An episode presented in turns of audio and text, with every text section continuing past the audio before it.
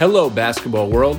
It's Eric Gormley from PlaySight. Welcome to The Edge. Each week, we'll be bringing you interviews from the brightest minds and most interesting people in hoops, breaking down their careers, jobs, stories, and ultimately finding out what gives them the edge each time their team steps out onto the court. We hope you enjoy a behind-the-scenes look into each one of our guests. Let's get to the interview. Welcome to The Edge podcast. I'm Eric Gormley. And on this episode, we spoke to Tom Bialaszewski, assistant coach of Olimpia Milano of the Italian League. Tom shared his experience of being in Italy during the coronavirus's early stages and the impact it has had on his team, family, and daily life as a coach overseas. We also discussed Tom's experience in various N B A roles and winding up leading the N B A's Global Academy team in Australia. Having worked as an assistant coach with the Los Angeles Lakers for five years, Tom shared stories about his relationship with Kobe Bryant, working with him on and off of the court, and the unmatched attention to detail that Kobe had. Let's get to the interview. Well, Tom, welcome to The Edge podcast. Today we've got Tom Bialaszewski, assistant coach for Olimpia Milano of the Italian League, who also plays in the EuroLeague. Tom, how are you doing? Really well, all things considered. Yep. Are you still in Italy right now? Yep. We we decided to stick it out, and um, Yep, we're here and experiencing this um, in a different way. I guess maybe three, maybe two, three weeks ahead of what, what most people in, in the States are going through right now. And and how long has the the team or the, the season been shut down for there? Oh, I think we're, I want to say it was maybe March. Well, it's different. Um, I think March tenth or eleventh, the EuroLeague officially got suspended. They basically, um, it was after all the, the N B A did it. They, the EuroLeague did it, um, but prior to that, since it got hit so hard in Italy, in specific northern Italy, our Italian league, which had been suspended, I think um, from from mid mid February or like the third week of February, it was suspended week to week, and then it was then it just then they then they canceled it. So, I mean, we, we haven't had a practice or a game since that that early early early March. And definitely, definitely a lot of time off there. Um, I want to, I want to get back to, well, I want to come back to your uh, experience in the Italian league, but um, I want to f- rewind all the way to uh, Buffalo, New York, where you kind of got your start and interest in basketball originally. Um, I know I, I've read some stories about um, growing up watching Christian Laettner and Duke. So take us through, you know, what it was like growing up watching that, um, and when you knew you wanted to uh, be a coach in basketball. Um, yeah, I mean, you've definitely done your homework. Um, I, I did grow up about forty miles outside of Buffalo in, in an area, I mean, a city called Dunkirk, New York. And uh, Laettner was actually from about, I think, ten, twelve miles from there, like his hometown. And so may, maybe just a little bit more. But so anyways, when I was like, um, you know, eight, nine, ten, eleven years old, when he was at Duke, the, the, the Buffalo papers and the Buffalo, all the, the news channels, you know, he was, that was, they were covering like a home team, like like Duke was in, in Western New York because of that, because, you know, he was a hometown kid and all that kind of stuff. So yeah, that that that's probably my first recollection with um with basketball, because the N B A is not a very big thing in, or wasn't at the time in Buffalo, because uh, as I probably many um cities who lose a franchise, the the, the Buffalo area had lost the lost the Buffalo Braves.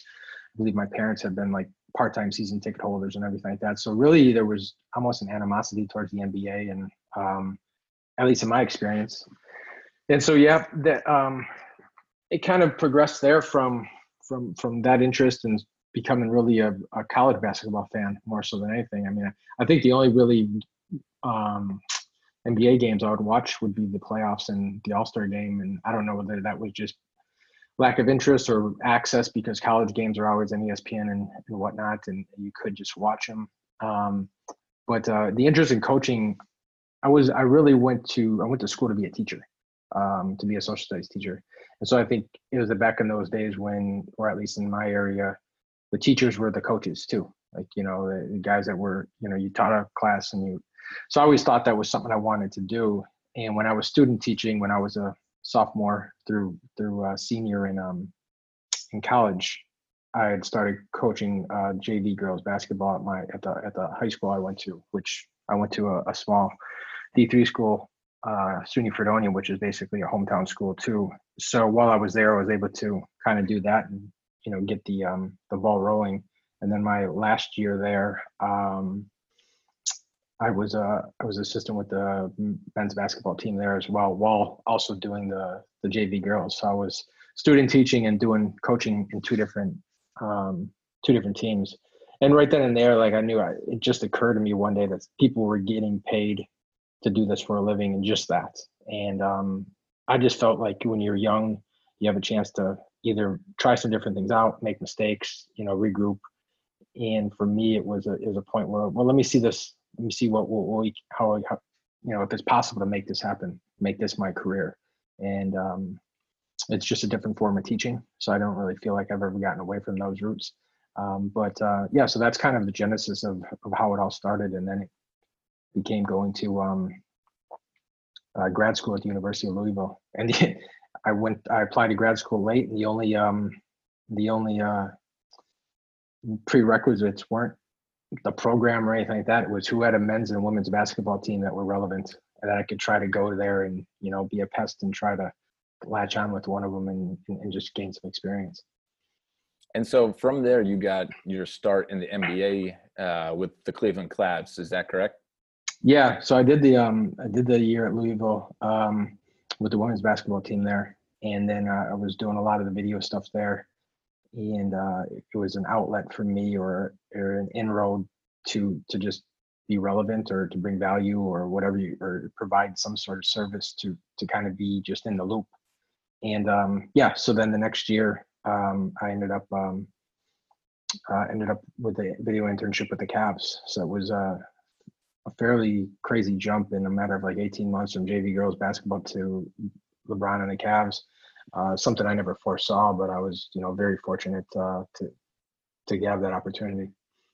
And so in that internship, and we've been talking to a lot of other people, um, some of your friends, Sammy, Anwar, who have um, come up through video uh, experiences as well, and kind of how that, that's how they got their start.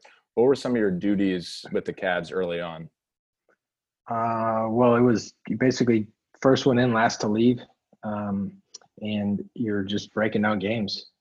It was a lot less streamlined than it is now. And just as um, I was told when I was doing it by some of the people there that had done it before, maybe five, ten years earlier, you don't know how easy you have it in this digital age, and, and with things available. I mean, it's it's it's night and day compared to when I did it.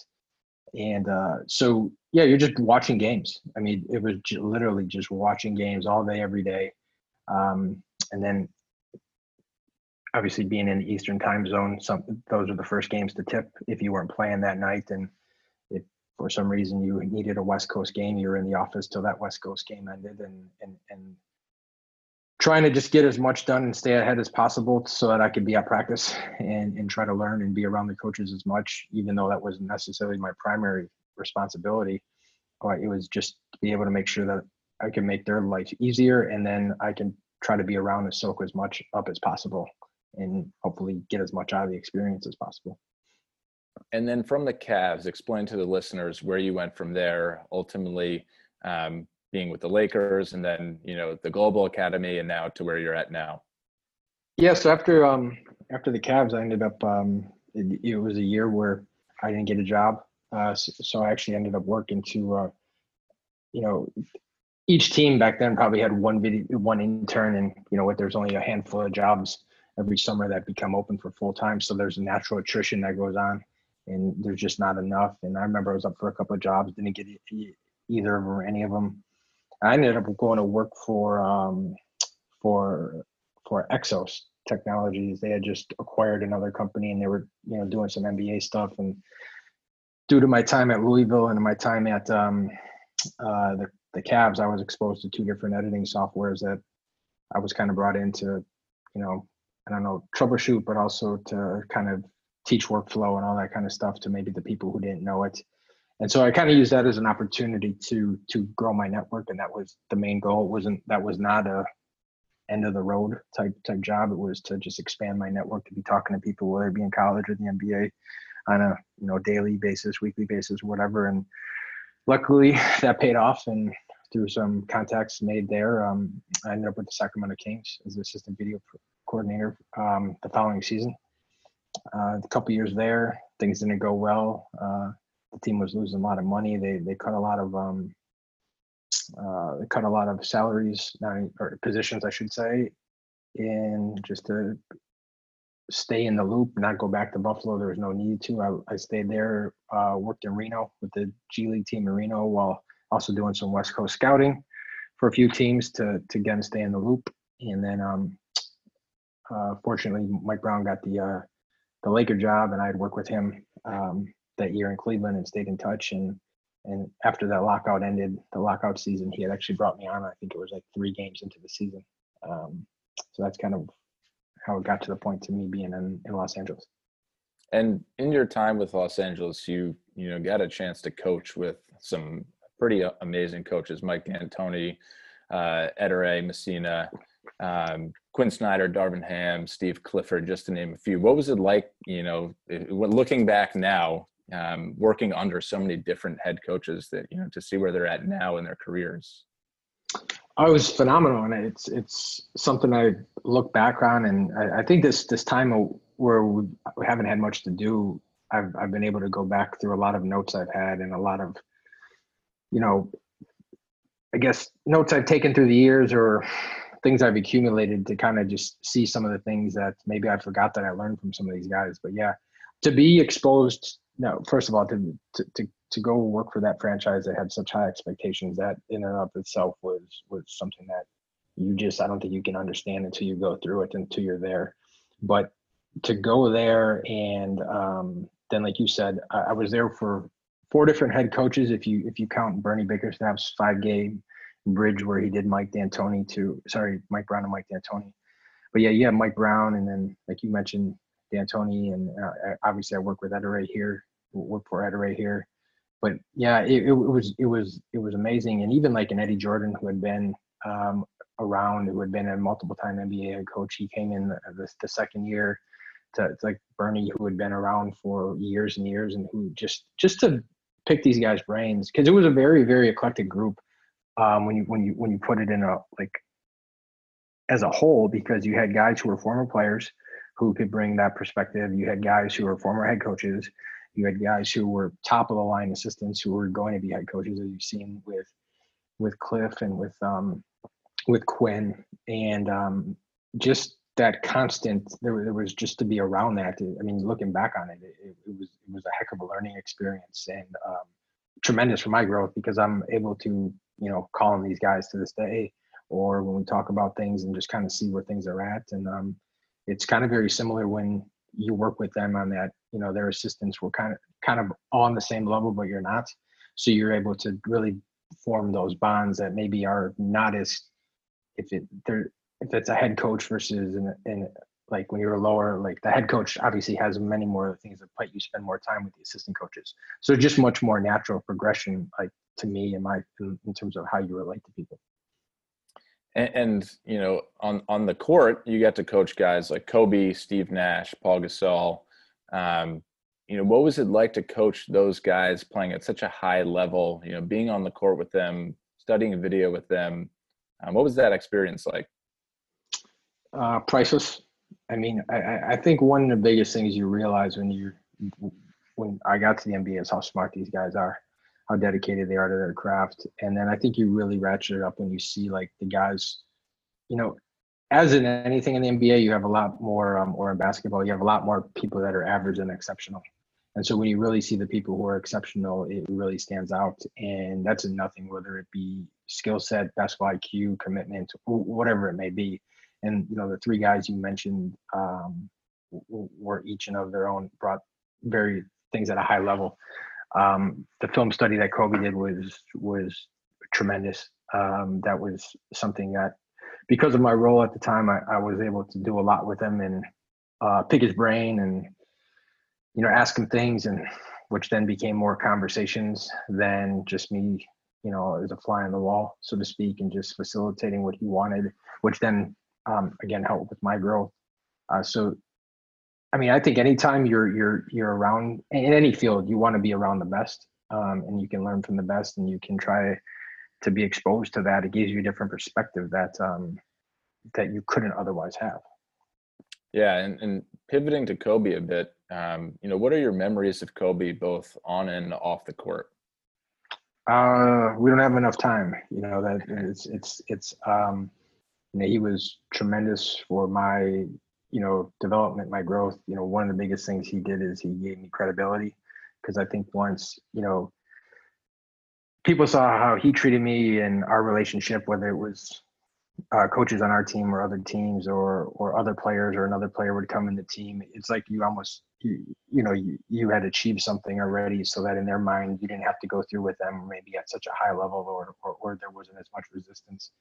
Um, so, yeah, I mean, whether it be just in the gym with him alone, where he's working on his footwork and, and doing his routines, and, and that um, commitment to his craft, which is which is well documented, to, you know, just joking around over dinner, you know, over a glass of wine or whatever it may be, and just being able to talk about life and parenting, uh, or or post-playing career for him, or or where we came from and all that kind of stuff. It was just like, it just, it was, it was just a genuine, you know, relationship where you could just ask and talk about anything. So yeah, I mean, I was for, I was, it's, it's one thing I tell people is I was unfortunate and fortunate at the same time.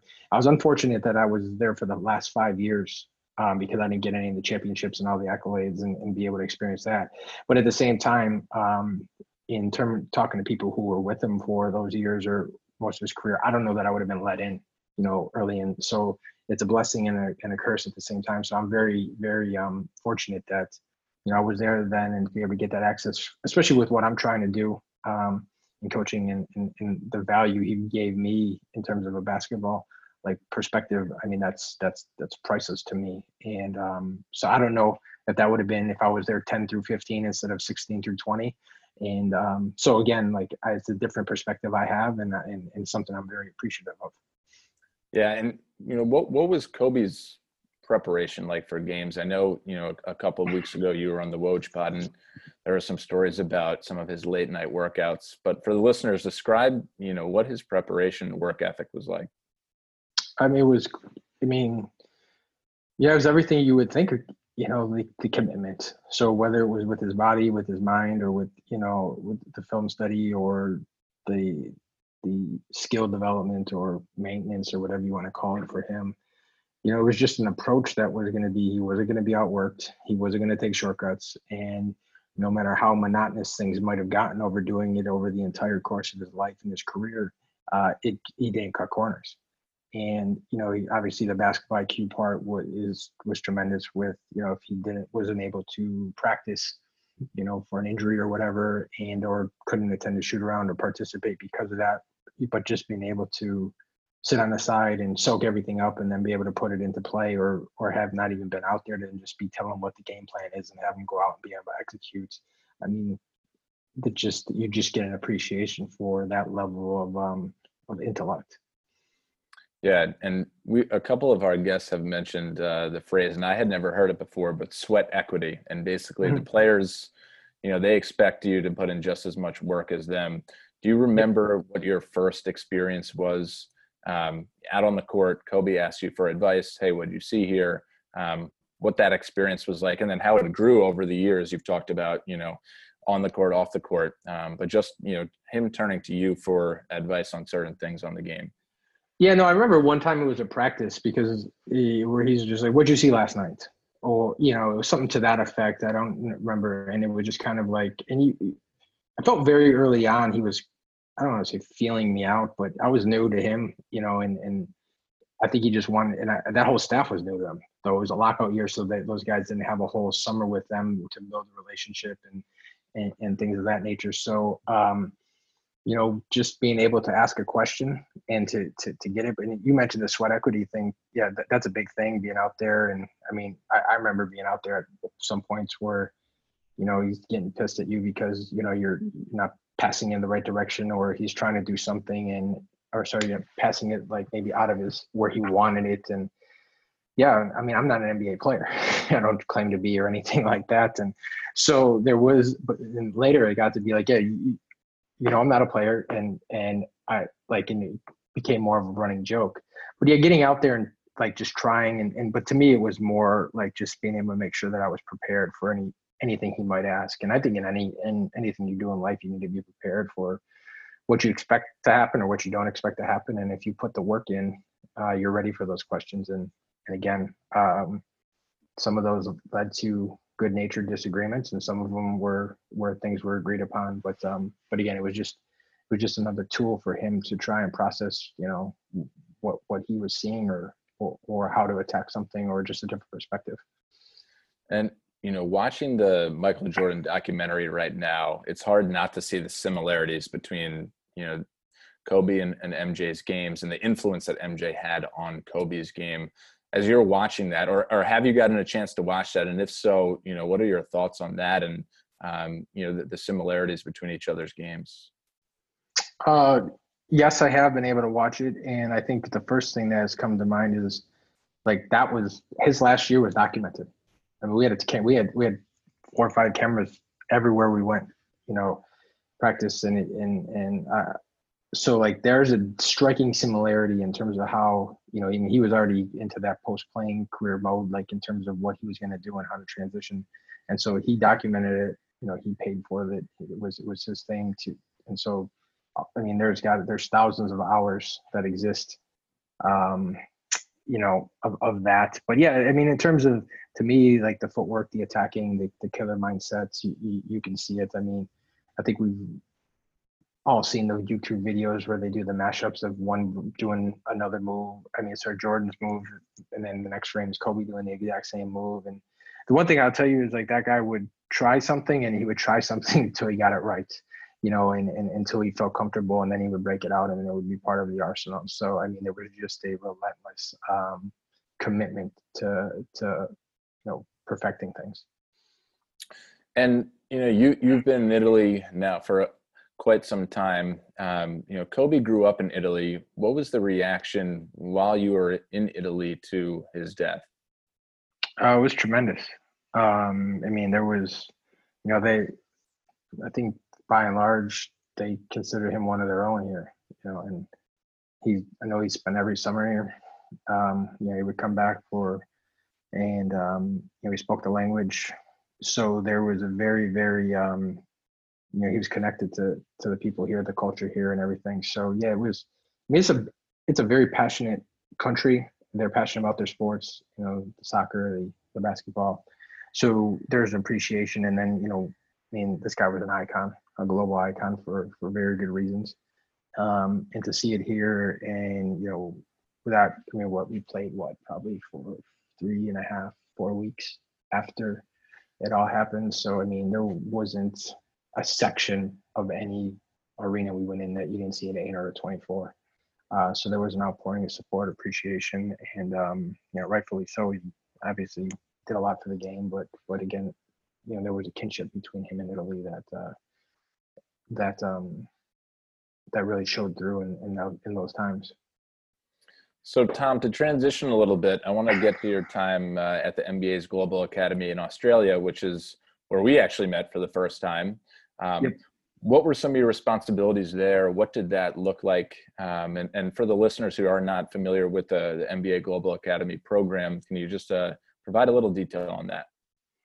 Um, well, I can kind of tell you where it is. Where it was when when when when like it was pitched to me, because I I was the first one to run the one, and, and I mean there it was it was new it was a I remember when the N B A pitched it to me, they didn't I mean it was it was like a recruitment almost, because they were not not so much that it wasn't something I wouldn't do, but it was something I just had so many questions about, and that they had to really, you know, this is how we're going to do it. Basically, essentially what I've, at least it was at the time, it may have changed because uh, it's been a couple of years since I've been involved, but, you know, try to take players from around the world who maybe didn't have the um, access to, whether it be, you know, facilities, medical, coaching, strength, whatever it may be, that maybe um, holding them back, and put them in a, you know, an N B A sponsored environment where they would have that. And, you know, not even in the best of environments, not every person is going to make it.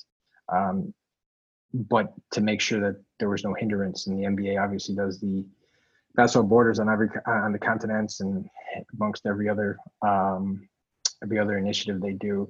So they have a very good identification system of uh, international prospects. But then after those camps, there was really nothing that they would do with them. Um, so it was one way to bring them together. And, and, and the unique thing about the one in Australia was it was kind of going to be the best of the best.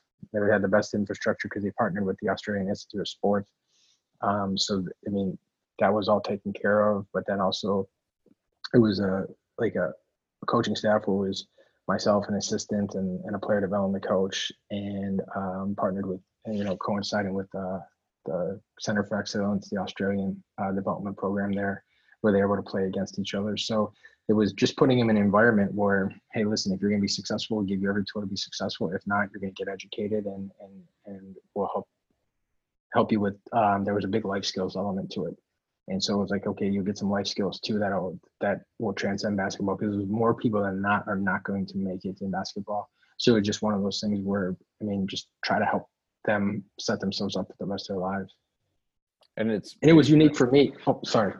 No, go ahead. Go for it, Tom. No, and what was unique for me is it was like it was a blank slate, because it, you mean you you spend all these years kind of formulating how you would run a program if you were able to do it, and it was really uninhibited. Like, this is how you can do it. This is, there was no worry about winning or losing games. You know, it was like, you know, the, the, the goal is development and to do it in the right way. And so if you mean a player getting worse in order for him to get exponentially better, then we had the, there was no pressure against that. So it was very, um, to me, you know, it was, it was, it was a very sterile environment for them to just be able to, um, to develop, and for us to do things the right way, and, and not with the, the things maybe you might find in A A U basketball, or, or things like the horror stories that I think you can definitely hear that um, th- that have happened around the world. And and that's what struck me when I you know was out at the games. You know, the, the N B A brought together all of the different um, other academies across the world. Mm-hmm. So there was one from Asia, one from Africa. Um, I think there was maybe one from Latin America, I'm not sure, but you know, yeah. to to see where all the teams could compete against each other, where they stack up against each other, um, the player development aspect that went into the training of, I think the ten days or, or two weeks that I was out there, um, that's what struck me as, you know, something that the N B A and really the academies were really invested in growing the game, making sure that the players develop in the right way. So um, to have worked for something like that, it seems like it was a really great experience and kind of set Um, the tone for, you know, the international game that you're working in now as well. Yeah. And because of my, um, I guess because of having worked with Pau and worked with Ettore with the Lakers, like I, there was something that was always very intriguing to me about the international game. And I remember, I remember just trying to talk to Pau about the relegation system, how it works over here, like in terms of divisions, and you know, first division, second division, some guys come up. So, and I just got, for something, it was just something I couldn't wrap my head around. And but I also didn't grow up a, a soccer fan. Um, trying to get into it now here, which is it's the soccer model. So um, I think if so, to me it was foreign to me, which where soccer fans are very, um, very you know in tune with it. But to me, it was the development part of it. The, the games are different. The the the rules are different. Um, and you mentioned the player development part. I mean, that's what it was. It was built. It was built around each individual, each individual athlete, and you know it was about assessing them. Um, what can they be? What's the best time spent? And do it in a competitive nature where they can learn, you know, some maybe those uh, those those competitive traits, like whether it be determination, competitiveness, um, grit, all that kind of stuff. Like we tried to build, or at least I tried to build some of that into like everything we did. Uh, so it was it was. It was interesting. It was, it was, it was fun. It was, um, and again, like you mentioned about bringing the guys together from all over the world. I mean, but to me, like the cultural aspect of it was amazing. Like I had guys on my team from Argentina, uh, Egypt, where else? Cameroon, um, South Korea. I mean, it's just the little intricacies of uh, India, uh, it just to pick up those little nuances and, and, and cultural things um, were, was something that uh, I you don't get in that, aside from uh, like a experience like that, where everyone's brought together to live together and, and, and kind of all that stuff shines through. Definitely. Tom, talk about your relationship with Ettore, how you got involved with Olimpia Milano, um, the transition from the Lakers to the international game. Uh, take us through that. Well, Yeah, Ettore and I worked together uh, that first year I was with the Lakers, that, and then him and uh, Quinn left. Uh, he Ettore took the job at Cesca, and Quinn went to be his league assistant. Um, so, and I was close with Quinn um, as well. So I was just always checking in on them when they were over. And I don't, I'm not someone who does well with idle time.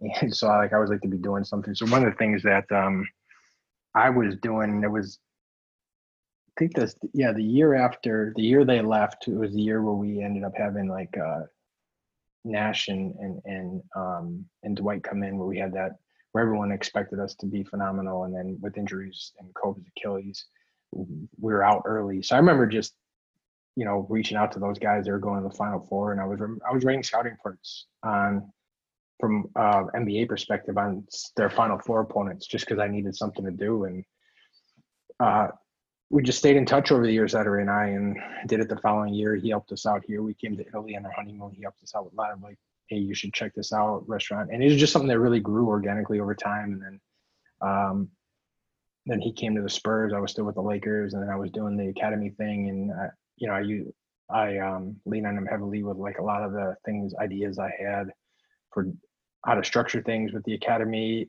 And it was just, um, you know, something that grew.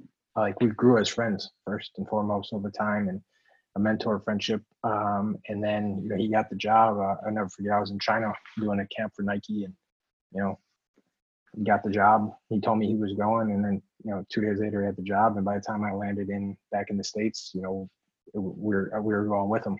So it was just um, appreciation because uh, you know, he didn't have to bring me. Um, obviously, a lot easier to hire a European in this role than, or an Italian specifically, than, a, than an American. Um, but uh, I know what uh, the uh, the role meant for Quinn going over to be his lead assistant as well. And so for me to get that opportunity here, um, just to go and learn with him, learn a different style of play. Because like I said, I was always intrigued from it from, you know, talking with Pau or Ettore, but like there's nothing like being immersed in it. I mean, I still am reviewing things now from the season that's, okay, yeah, you know, you you find out these little things you, you miss when everything's going a million miles an hour. So to be immersed in it, you know, there, there, there's no better way than to, to learn it. And and what have been the biggest differences between um, the Italian game and the N B A that you've noticed? Well, to me, it's it's a few things. You know, it, it's it's everything's tighter. You know, like the, the dimensions of court, first of all, and and and you know, the three point line being being in a little bit more. So that from a spacing Um, perspective, but to me, it's just so much more, um, so much more tactical. It's so much more. Um, uh, I'm trying to think of the right word here. Like it, it's, it's a very cerebral game, I guess you would say, because, it, and even the players, like they know what the counters to everything are, and it's not necessarily an athletic counter. Like whereas you know this guy's doing this, so I'm immediately gonna do this, and it's more of an attack mode, like like you would see um, in America. It's more of, okay, they're doing this coverage, so we immediately go to this. And it's and um and it's not just the the guys you would say are high basketball I Q players, it's everyone. And so like there is an ingrainedness, you know, everyone's ingrained in terms of like this is how things go. It's almost like a flow chart, like if this, then this, and this, and this. So that's a copycat league like most places are.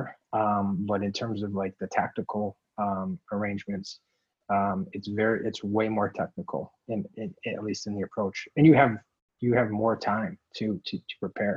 So you might go into a game and, you know, you might remake your team, or you might put in a few new sets that you, you haven't. And I know we did that a couple times this year, and it was really, I was blown away that Ettore was going to do it in big games, and he did it. And we caught a team by surprise. And I mean, it was, it, it was just great. And you see the, the coaching over here really well.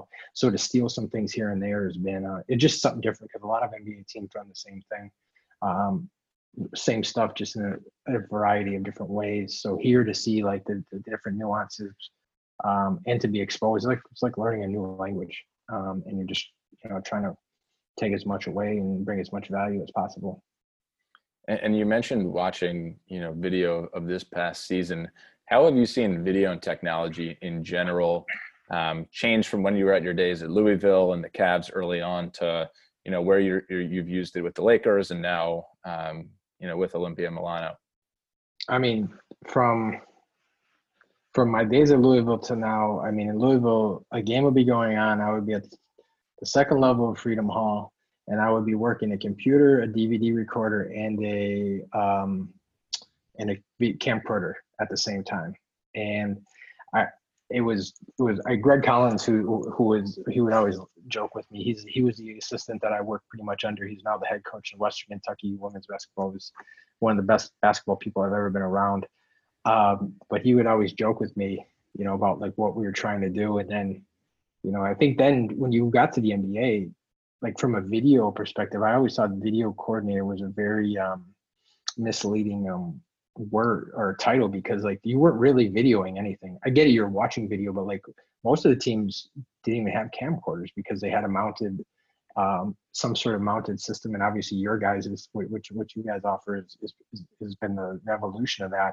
To now, like it's all just it's seamless, you know. It, it, instead of having, I remember when I worked for Mike Brown my first year, he would only watch V H S. So I actually went from working on computers um, it, with with Louisville to then that year he needed everything on V H S, where every other coach was working off of um, computers. So it was really, I mean, it just like you just have to be willing to adapt and grow with the times. And um, luckily for me, um, I was able to do that, and I'm somewhat tech savvy, and, and and it hasn't been a hindrance to me.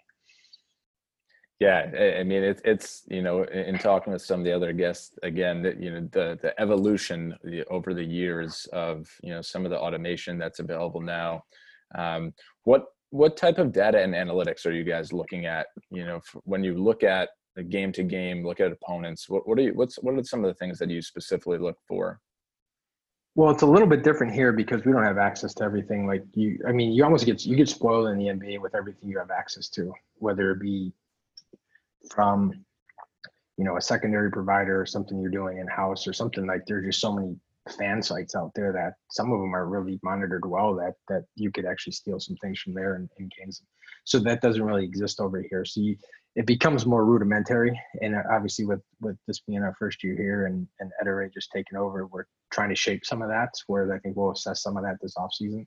But obviously, I mean, like to me, I think one of the big things I look for, and this is probably, I mean, Mike D'Antoni um, was the one who really um, showed me it, was the points per possession um, instead, instead of points per game, you know, whether it be offensive, defensively. So that's something that, that I look for. And you mentioned Sammy earlier. So if I have any analytic questions or need some, something fleshed out or to make sense of something, is he's a, he's always a great resource. So, I mean, you, it, it's interesting because the N B A can be somewhat paralysis by analysis because there's so much, and at what point do you sit there and say, hey, this is relevant, this isn't relevant. And here I think it's more of an eye test um, and more of a feel right now, whereas I think if we can get to a point where we can check ourselves a little bit, like in terms of have some hard data to to back it up, I think that's, you know, where probably N B A teams were about five years ago. And I think, you know, it, but it just it's just different. The the the the the budgets are different, the the the staffs are different, you're wearing multiple hats here. And, you know, there's, there's, as with everything, there's a priority list and, you know, you can't get to everything. Yeah. What what has it been like being in Italy during um, COVID nineteen? You know, obviously there's it's been an effect on it's affected everybody. Um, you know, how have you communicated with the players? Are you guys shifting to more digital communication? How does that look? Well, some of most of our players are here, or I would say maybe half of them. The ones who I think some some some of the a couple of the Americans went home, but a lot of them, we all live in like the same little complex or this this area. So we we've, we've been able to. Actually, starting for the last week and a half, we've been able to get back at court with them just a little bit, and we've got able to do some stuff. But you know, we've I think we've understood like it, it got hit, it hit hard here. Like it was a, it's obviously one of the hardest hit areas in the world. So there's a perspective on it. Like that basketball is, you know, although it's important to us because it's our livelihood, you know, it's not the, you know, some things are bigger than basketball. So I think we've. We've kind of, as a staff, have gotten together to talk some things through just as as an outlet for us. But like in terms of doing stuff and, and, and hounding the players, I think it's been more of a performance staff to try to keep them in, I don't want to say game shape because that's that's not possible, but just to give them some things to do and, you know, for health and to take care of themselves in the um while they're they're indoors. But yeah, I mean, obviously like we're doing this now. I mean, I've done the Zoom workouts, or, or sorry, not Zoom workouts, the Zoom meetings, whether it be, you know, with more so with people back in the States, just to kind of exchange ideas, because a lot of my friends over there who are, are in the same boat.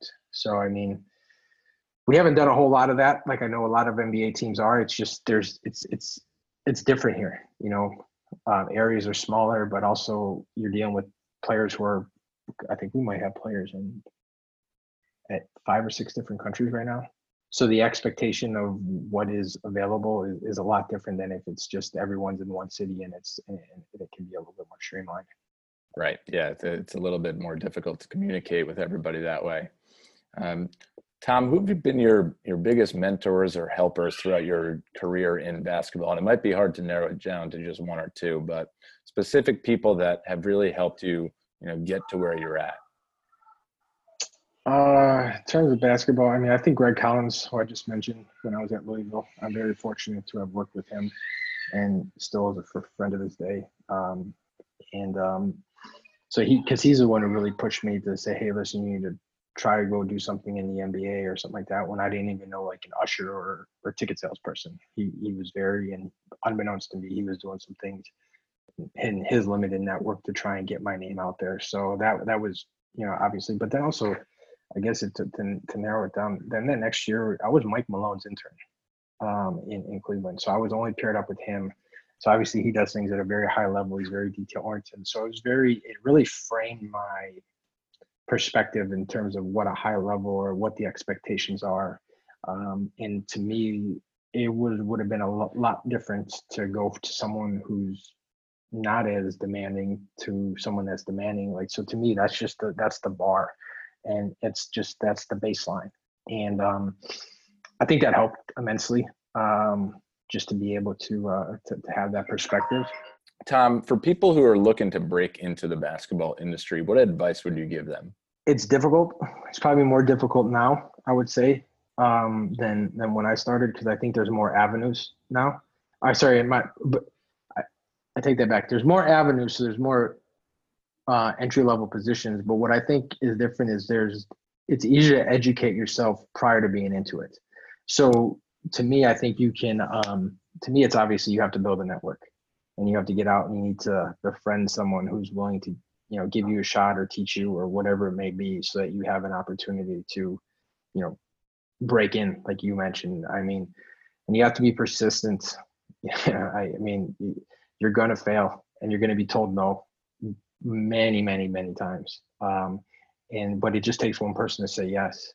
So you need to have that perspective. I mean, I think you have to be honest with yourself if you think you really have a shot, and are you doing the right things. And I think it is easier to get creative, like in the age of YouTube and everything like that, than try to maybe have more of a basketball X and O's knowledge prior to getting in, because you can watch things online and there's so much access to it. But I mean, nothing, it, nothing's going to replicate the real deal, but you need to know someone, and you need to, even if it's someone who can just get your resume to the top of a pile so it's actually read, um, because there's there's hundreds and thousands of people that um, just are trying to get the same jobs that you are. So I mean, it's it's it's definitely a um, a like I said, it's it's a stamina based fight more so than just just expecting it to to, to happen. I forget who, it might have been Sammy or, or I think it was Sammy, but he mentioned, uh, you know, just people going out to summer league, grinding it out for two weeks straight, trying to network as much mm-hmm. as possible, you know, and, and he said stamina, and, and who has the most stamina to, to outlast the others at, at an event like that. So it's funny you mentioned that. Um, a couple quick hitters, Tom. Favorite all-time basketball player? Oh, man. I mean, I'm going to have to say Kobe, just because I got to witness it up front. And again, like I said, I didn't watch a ton of basketball growing up. Like I said, like N B A basketball. So, I, I mean, even, I mean, I really enjoyed that Last Dance thing, but I'm going to have to go with, you know, Kobe and Nash. I really appreciate their games just because of, you know, probably more so because of my relationship with them than anything.